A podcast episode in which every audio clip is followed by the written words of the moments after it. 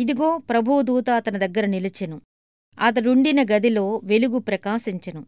దూత పేతురు ప్రక్కను తట్టి త్వరగా లెమ్మని చెప్పి అతనిని లేపగా సంకెళ్ళు అతని చేతుల నుండి ఊడిపడెను.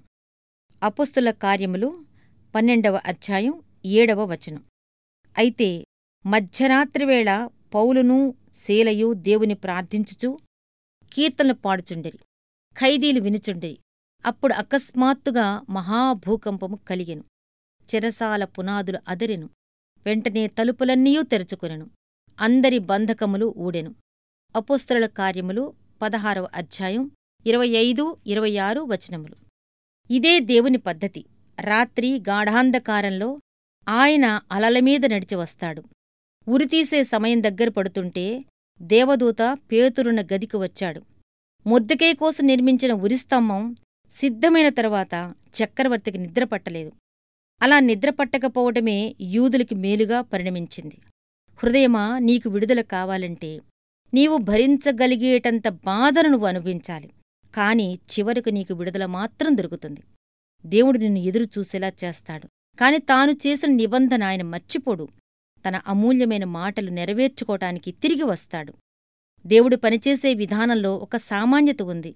ఏ సందర్భానికైనా సరిపోయే వివేకం ఉంది. తనపై నమ్మకం ఉంచిన వారి పట్ల ఆయన విశ్వాస్యత అచంచలమైనది. తన సంకల్పాలను నెరవేర్చటంలో ఆయనకొక దీక్ష ఉంది.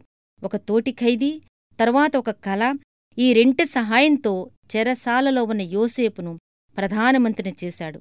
ఒక్కసారి అంత ఉన్నత పదవి దక్కినందుకు యోసేపు తత్తరపడకుండా అతని చెరసాల అనుభవాలు అండగా నిలిచాయి. దేవుని పద్ధతిలో నమ్మకముంచి ఆయన కాల నిర్ణయం ప్రకారం వెళ్ళడంలో ఎంతో శ్రేయస్కరం. తన వారిని వెయ్యి రకాలైన బందిఖానాల నుంచి విడిపించటానికి దేవుని దగ్గర వెయ్యి రకాలైన తాళపు చెవులున్నాయి. విశ్వాసం కలిగి ఉందాం. మన పని ఏమిటంటే ఆయన కోసం బాధలు పడటానికైనా సిద్ధం కావటమే. ఆయన చెయ్యవలసిన పని ఆయనకు వదిలివెయ్యటమే కష్టకాలం అద్భుత కార్యాలకు తగిన సమయం. కష్టకాలం అంటే అద్భుత కార్యానికి మొదటి రంగమన్నమాట. ఈ అద్భుత కార్యం అత్యాశ్చర్యకరంగా ఉండాలి.